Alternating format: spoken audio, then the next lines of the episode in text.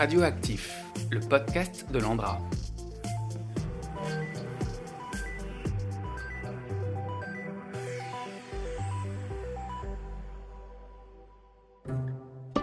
Demain, dans mille ans, la série qui explore la mémoire sous tous les angles. Dans cet épisode, je m'intéresse à la sémiologie sonore. La sémiologie est la discipline qui étudie la vie des signes au sein de la vie sociale. On la définit aujourd'hui comme la science générale de la communication. Quant à la sémiologie du son, elle s'intéresse plus spécifiquement aux signaux sonores. En effet, pour construire une mémoire collective, le son peut être un outil de transmission intéressant. Une voix, une musique, un bruit sont des signes potentiellement chargés de sens. Mais qu'est-ce qui fait sens en eux? Et ce sens est-il compris de manière universelle? Pour répondre à ces questions, j'ai rencontré Rémi Adjiman, chercheur au laboratoire Prisme, perception, représentation, image, son et musique, et Paul Bloyer, également sémiologue, qui a étudié spécifiquement le rapport entre sémiologie sonore et construction d'une mémoire collective. Commençons avec Rémi Adjiman, qui nous redéfinit le terme de sémiologie. La sémiologie, par définition, c'est la compréhension des signes. C'est savoir euh, trouver des signes dans les objets qu'on observe pour essayer de comprendre leur euh, signification et le sens que ces objets expriment. Ça, c'est donc vraiment euh, la sémiologie, je dirais, par définition. Après, on peut rediscuter ce terme dans la mesure où, pour certains, il a une portée qui se contraint à observer les objets et euh, ce qui est immanent en eux, c'est-à-dire ce que euh, les objets par eux-mêmes dégagent comme signe. D'autres estiment que la sémiologie s'est ouverte vers la vie sociale en quelque sorte. Comment cet objet est observé, par qui, à quelle époque, comment, euh, avec une dimension qui peut être sociologique, etc. Voilà.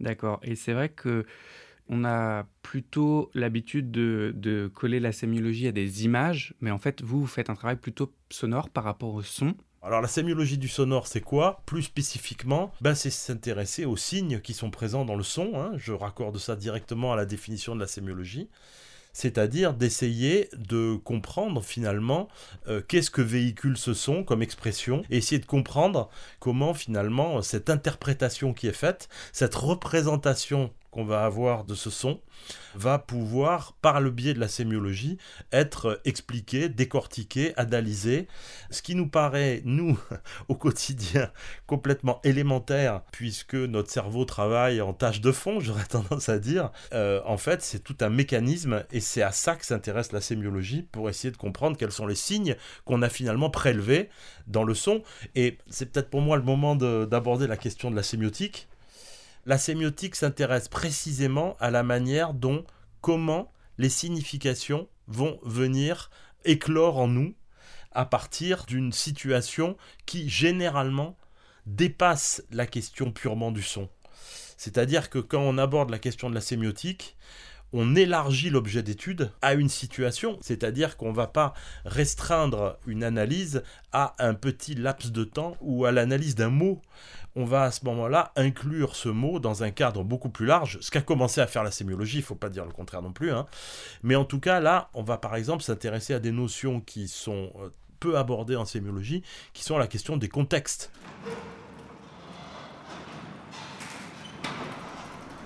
Maintenant que nous sommes un peu plus à l'aise avec la notion de sémiologie sonore, je laisse la parole à Paul Bloyer.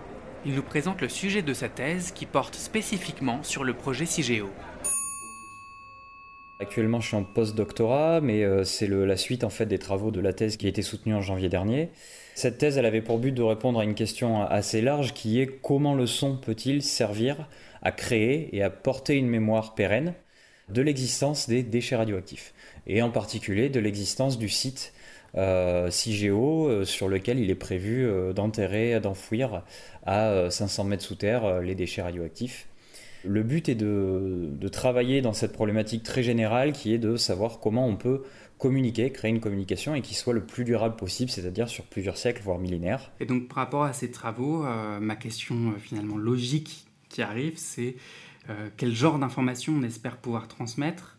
Comment le son peut-il participer à marquer le territoire ou à marquer le, le, site du stockage de CIGEO Avant de savoir ce qu'on veut dire, ce qu'on va dire avec le son, il faut comprendre comment le son fait sens et ce qu'on peut dire avec. À mon avis, c'est la, priorité et c'est ce qui va permettre ensuite de réfléchir à, ce qu'on va dire euh, de manière un peu plus précise. La grande question autour de, cette mémoire des déchets radioactifs, c'est euh, comment est-ce qu'on va euh, comment dire évoquer l'idée de danger? Est-ce qu'on va traduire cette idée de danger vis-à-vis du lieu de, stockage des déchets radioactifs, etc. Le but, c'est quand même de, faire comprendre qu'effectivement, ici, euh, ici c'est-à-dire que là, je parle dans l'idée où on va faire des, euh, messages qui vont spécifier que sur le site CIGEO, le futur site CIGEO, euh, en surface, on va mettre tout un tas de, signes, que ce soit des panneaux, des monuments, des signaux sonores, etc., qui vont faire comprendre qu'il y a quelque chose ici, qu'il y a ces déchets radioactifs sous terre, etc. Mais ça, c'est encore dans l'idée où on perdrait la mémoire de ça. Donc euh, moi, je pars plutôt dans l'idée qu'il faut créer la mémoire et la transmettre le mieux possible. Et par conséquent, cette idée d'alerte, elle n'est pas du tout euh, fertile vis-à-vis de ça, parce que ben voilà, euh, créer des sons qui sont censés quand même être acceptés par, par la culture dans laquelle on, va les, on va les créer, la culture qui va les accepter, qui va les, les porter, parce que le but c'est que la, la société porte ces messages en fait finalement, plutôt que euh, des gens, des chercheurs, euh, euh, des ingénieurs, etc., plutôt que ce soit des techniciens qui disent voilà il faut que ce soit... et eh ben finalement il vaut mieux que ce soit la, la société qui porte ça. Alors ça pose une autre question, c'est la question du dispositif j'ai envie de dire. On se positionne sur des signes qui doivent avertir ou communiquer sur des périodes extrêmement longues. Pour l'écrit, bon, on peut graver dans du marbre ou faire des choses comme ça. Pour le son, c'est compliqué. Il faut des dispositifs peut-être technologiquement plus complexe. Est-ce qu'il y a une réflexion qui est tournée autour de ces dispositifs? Il y a deux stratégies euh, qui peuvent s'opposer, c'est-à-dire la première qui est de dire on va faire quelque chose qui est complètement durable et qui euh, sera euh, totalement indépendant de tout code de lecture, à quelle période, quelque période que ce soit. Mais là, le problème de cette chose-là, c'est qu'il faut vraiment pas se louper, entre guillemets. Hein. Si on part dans cette idée-là, il faut être sûr de notre coup, quoi. Il y a une autre posture qui consiste à dire, pour certains chercheurs, que le plus important, c'est d'arriver à, non pas à communiquer avec les générations futures, mais de communiquer aujourd'hui. Parce que les générations futures, ben, elles sont là, aujourd'hui déjà. Elles sont là parce qu'il euh, il y a nos ancêtres qui ont une mémoire à porter, il y a nous, par exemple, il y a les enfants qui naissent aujourd'hui, etc. Et donc tout ça, c'est un travail euh, de longue haleine qu'il faut déjà attaquer au plus tôt possible. Et alors partant de ce principe-là, et puis de cette idée que la mémoire doit être vivante, l'idée c'est de créer un patrimoine, et que ce patrimoine-là, finalement, il va être évolutif, il va suivre, il va évoluer avec les cultures, avec euh, les civilisations, etc. Entretenir la mémoire de CIGEO pour les générations futures, ça commence donc par créer une mémoire pour les générations actuelles et qu'elle soit portée par la société dans sa globalité. Pour cela, il faut que cette mémoire soit comprise par tous. Mais existe-t-il des sons compris de tous? Rémi nous présente les recherches faites à ce sujet au sein de son laboratoire Prism. La particularité de Prism, c'est que c'est un labo qui est pluridisciplinaire. Il y a des experts du signal et de l'audio en particulier, puisque Prism s'intéresse tout particulièrement à la question du sonore. Et donc il y a vraiment des spécialistes de l'analyse euh, du signal pour essayer d'en tirer euh, le maximum de, de sens. C'est-à-dire que on peut tirer du sens des signes, mais on peut effectivement tirer du sens de, du signal lui-même et de ses variations et de tout ce qu'il exprime. Donc, bah, une partie de l'équipe a travaillé à essayer de tirer des, des significations de signaux extrêmement finement analysés où euh, généralement on travaille avec des cobayes à qui on va soumettre un certain nombre de séquences pour essayer de voir comment, en faisant varier le signal, est-ce qu'ils perçoivent ça différemment, est-ce qu'ils comprennent ça différemment, etc.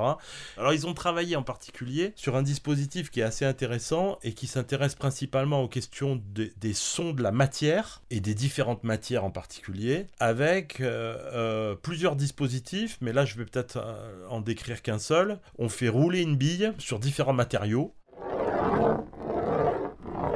et ils font varier les différentes surfaces sur lesquelles cette bille va rouler avec des plans inclinés.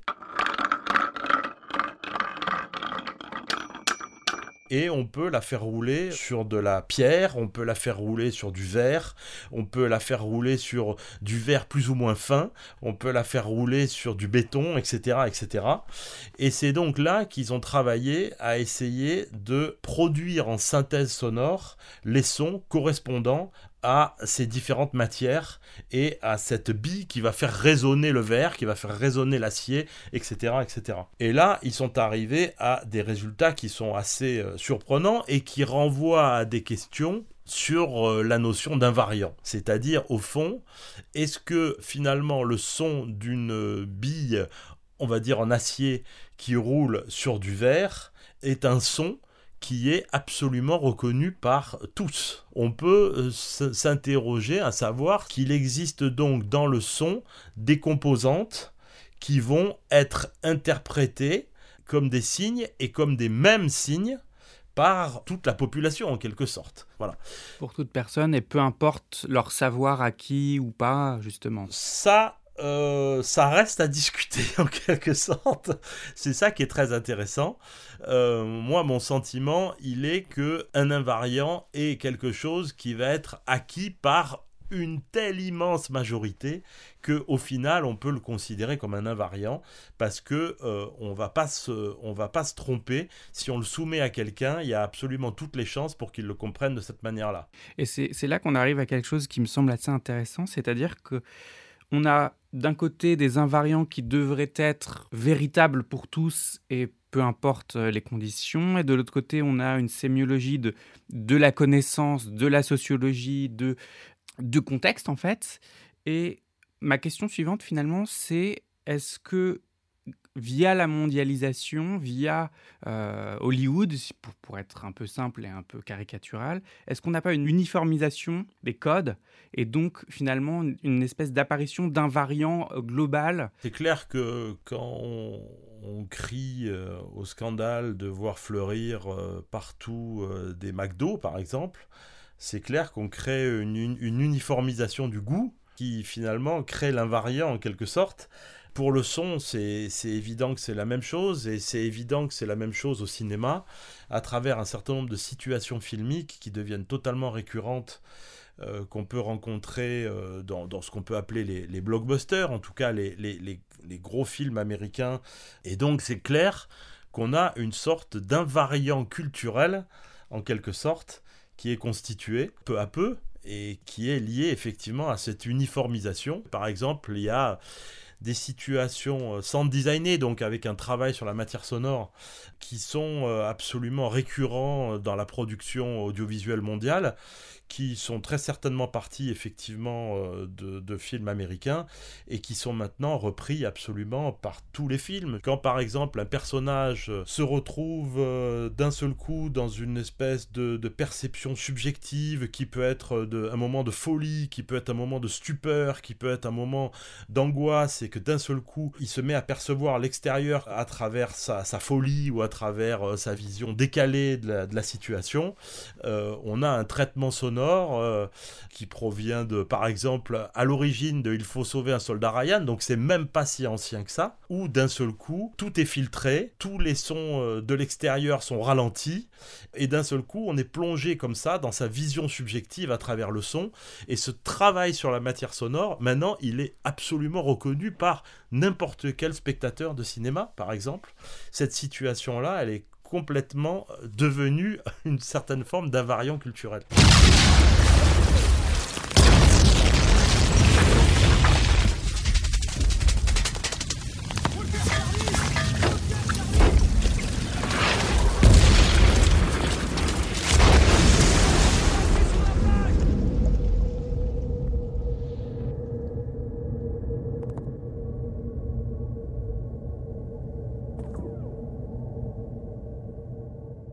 J'ai également posé cette question des invariants à Paul qui fait aussi des recherches sur ce sujet.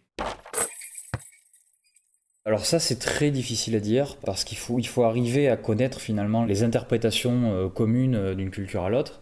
Alors on sait que dans la musique il y a deux trois choses qui, euh, qui reviennent. On sait par exemple que les gammes pentatoniques elles sont utilisées à travers le monde entier. Euh, bon. Mais euh, justement, ce que j'essaie de chercher moi, et euh, comme, comme d'autres chercheurs d'ailleurs, c'est qu'est-ce qui va être commun d'une culture à l'autre, en tout cas d'un individu à l'autre. Moi j'ai commencé avec ça, en, notamment en faisant des tests, où j'ai fait écouter des sons à, des, à, des, des, personnes à qui j'ai demandé, voilà, qu'est-ce que vous ressentez, qu'est-ce que, qu'est-ce que ça vous évoque, est-ce que vous pouvez imaginer une histoire autour de, autour de ce son-là, etc. Et voir s'il y a des, des choses communes. effectivement, J'ai trouvé que d'individu d'un individu à l'autre et de, personnes qui sont dans des, des, milieux, des vécus très variés, il y a des choses communes, il y a des interprétations communes. Après, de là à savoir exactement ce qui fait que ces interprétations communes sont communes, Là, ça, on en attend encore un autre niveau, c'est un petit peu difficile. Voilà, donc au final, il y a un fondement commun qui est le corps. Le principe, c'est quand même de faire appel le plus possible à nos sensations physiques les plus basiques, les, les plus, les plus simples. Si on balance le son d'un cœur qui bat, je pense que tout être humain devrait reconnaître ce son-là. D'accord. Est-ce que pour vous, il y a déjà euh, certains sons qui renvoient euh, à la notion justement de déchets ou voire carrément de déchets radioactifs? C'est quelque chose qui existe déjà? Je prends souvent l'exemple du compteur GGR euh, Geiger espèce de crépitement, euh, tout ça. Il y, a, des choses aussi quand on regarde euh, une série comme euh, Tchernobyl ou quand on écoute la radio. Souvent, il y avait un reportage de France Culture, je crois, qui s'appelle Césium 137. Mais après, c'est vrai que si on veut créer un son qui soit potentiellement atemporel, le compteur GGR, il, bon, il a son, sa légitimité aujourd'hui. Est-ce qu'il l'aura dans 100 ans? On ne sait pas. Et puis, dans un autre ordre d'idée, est-ce que on veut évoquer la radioactivité directement tel que le fait un compteur GGR. Parce que là, nous, quand on entend ce son-là, tout de suite, ça nous dit détection de radioactivité, donc euh, danger potentiel, etc.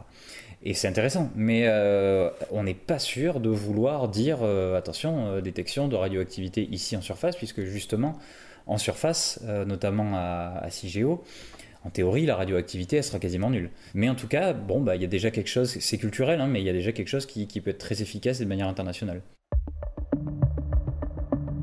création d'une mémoire sonore est un sujet d'étude en plein développement. Quels son choisir Pour déclencher quelles interprétations? Autant de questions encore très ouvertes auxquelles les sémiologues cherchent des pistes de réponse. Merci à Rémi Adjiman et Paul Bloyer de m'avoir reçu. Quant à moi, je vous dis à demain, dans mille ans.